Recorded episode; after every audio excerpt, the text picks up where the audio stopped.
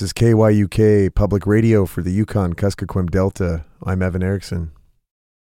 The largest school district in the Yukon Kuskokwim Delta will have a new superintendent in July. Lower Kuskokwim School District board members voted on February 13th to appoint Andrew Anderson to take over the superintendent position in the district after the current superintendent, Kimberly Hankins, retires. In a statement, Anderson said he is honored and humbled to be selected as the incoming superintendent and that he looks forward to working with staff and communities throughout the district to support the learning and growth of students. Anderson has history in the YK Delta and more broadly throughout Alaska. He was superintendent for the Lower Yukon School District between 2018 and 2020 and held other positions in that district as well. He's also been principal or vice principal for a handful of schools in the Bering Strait School District and was principal of Nome Beltz Junior and Senior High School. In 2022, Anderson was a finalist for the Kodiak Island Borough School District Superintendent position. Anderson holds a master's degree in secondary school administration and a bachelor's degree in history. In a written statement, school board president Clarence Daniel said that selecting a new superintendent is a big decision and that the board went back and forth evaluating each candidate and it was a tough decision to make. Daniel added that he hopes the community feels a sense of ownership in the process. The process of selecting a new superintendent was a long one, involving multiple rounds of interviews and a variety of consultations with district staff, students, families, and community members. The school board also entered into a $14,500 contract with the Alaska Association of School Boards to help with the search for candidates. Anderson was one of three finalists for the position. The other two finalists were both already employed by the Lower Kuskokwim School District, LKSD Assistant Superintendent Edward Picard, and Ayaprun Elitnaurvik Principal Joshua Gill.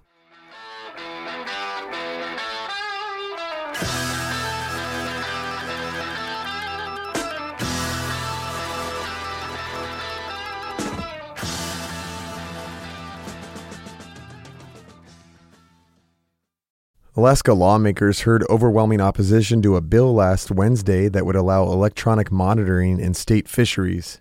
As KFSK's Hannah Flor reports, most of the fishermen and industry representatives were concerned with the cost of fishermen. Senate Bill 209 and its companion bill in the House would allow the state's Board of Fisheries to require electronic monitoring in state fisheries. The program would be managed by the State Department of Fish and Game.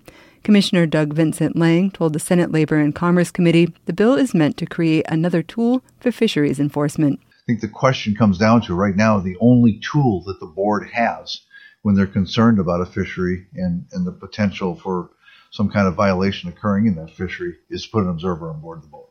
They don't have any other option. So I think adding this tool to the toolbox gives the board another option. The bills were introduced last month by Governor Mike Dunleavy that would make it possible to use electronic monitoring in place of mandatory observers aboard fishing vessels. Currently, only a few state managed fisheries require observers. Vincent Lang said that the small size of many fishing boats makes it difficult to find space for an observer. Clearly, on a small boat, electronic monitoring would, would not inconvenience the boat operator by having to bunk that person and have them on the deck space while they're fishing. So, like a seine boat, you know, there's limited bunk space and there's limited deck space when you're running the seine gear, that would be an opportunity not to inconvenience that boat owner with those kinds of um, presences on the on the deck. And he said the price tag of electronic monitoring would be significantly cheaper than the cost of observers. Fishermen have to pay to have observers on their boats. They would also have to pay for the electronic monitoring equipment, which is estimated to cost roughly $17,000 to install, plus $5,000 in yearly maintenance. Senator Forrest Dunbar, an Anchorage Democrat, said that since very few state managed fisheries require observers, it's inaccurate to compare the cost of observers to the cost of electronic monitoring. It's not really we're reducing costs from observer to electronic. We're sort of going from nothing to electronic monitoring, which would be potentially a significant increase in costs for these boats. Tracy Welch is the executive director of United Fishermen of Alaska. She told the committee the group opposes the Senate bill in part because of the expected cost to fishermen. She said she's concerned that many fishermen cannot afford those costs, especially given the current state of the seafood industry. And she says there's another problem. If electronic monitoring is mandatory, equipment failures could mean that fishermen would not be able to fish until the equipment is repaired. I talked to one of my board members yesterday who is currently facing equipment issues for a cod fishery, and he is currently waiting for someone to come to his boat to fix it, and he cannot leave until that happens.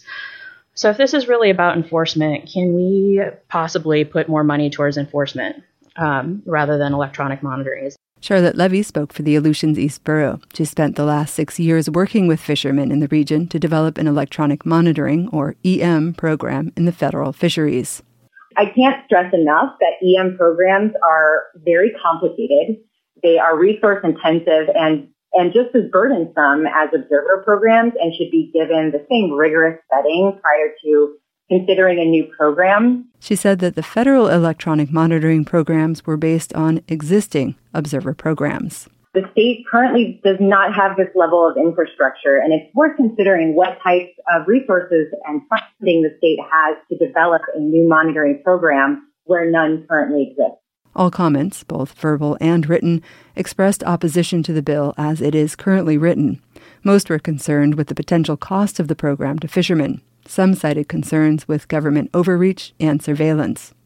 The Senate bill remains pending in the Labor and Commerce Committee. A similar bill in the Alaska House has not yet received a hearing. In Petersburg, I'm Hannah Flor.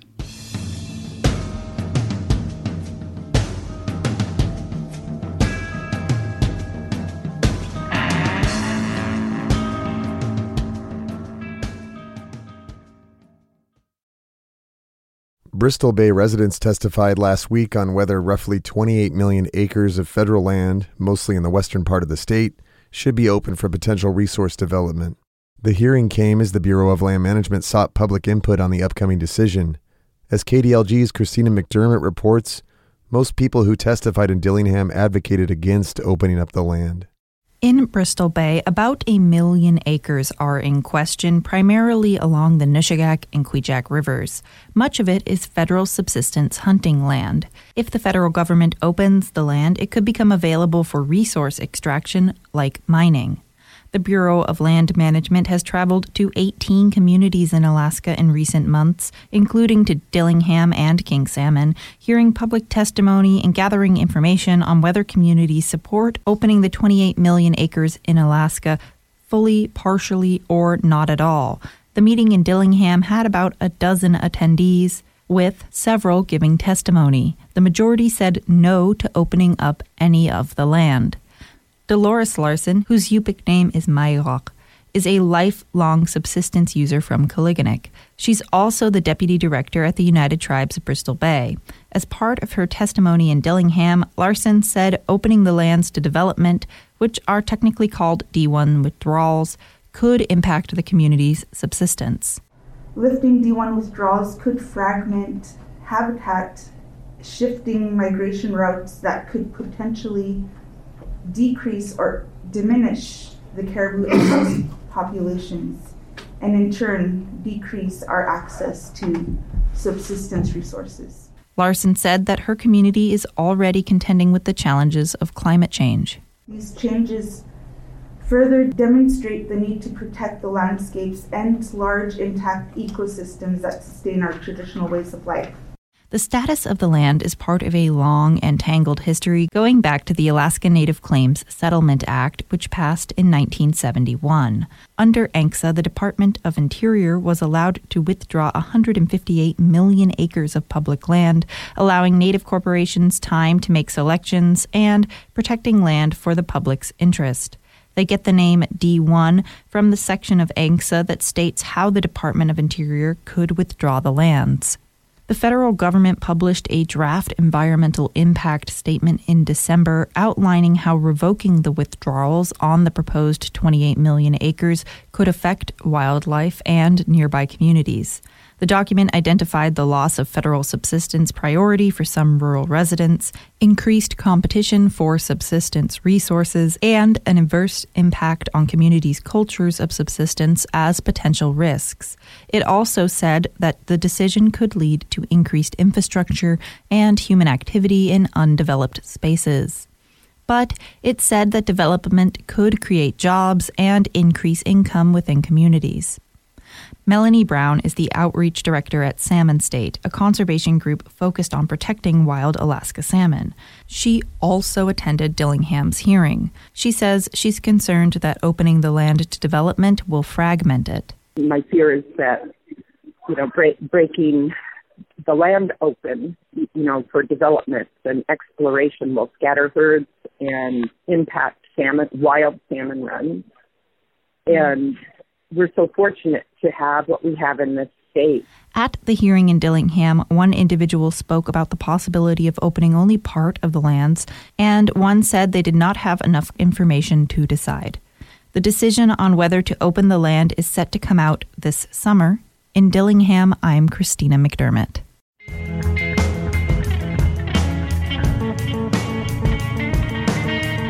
This is KYUK News. I'm Evan Erickson. Quyana for listening. Please share your news tips, comments, or suggestions. You can email us at news at kyuk.org or message us on Facebook. And stay tuned for Yugtun Qanemcit coming up.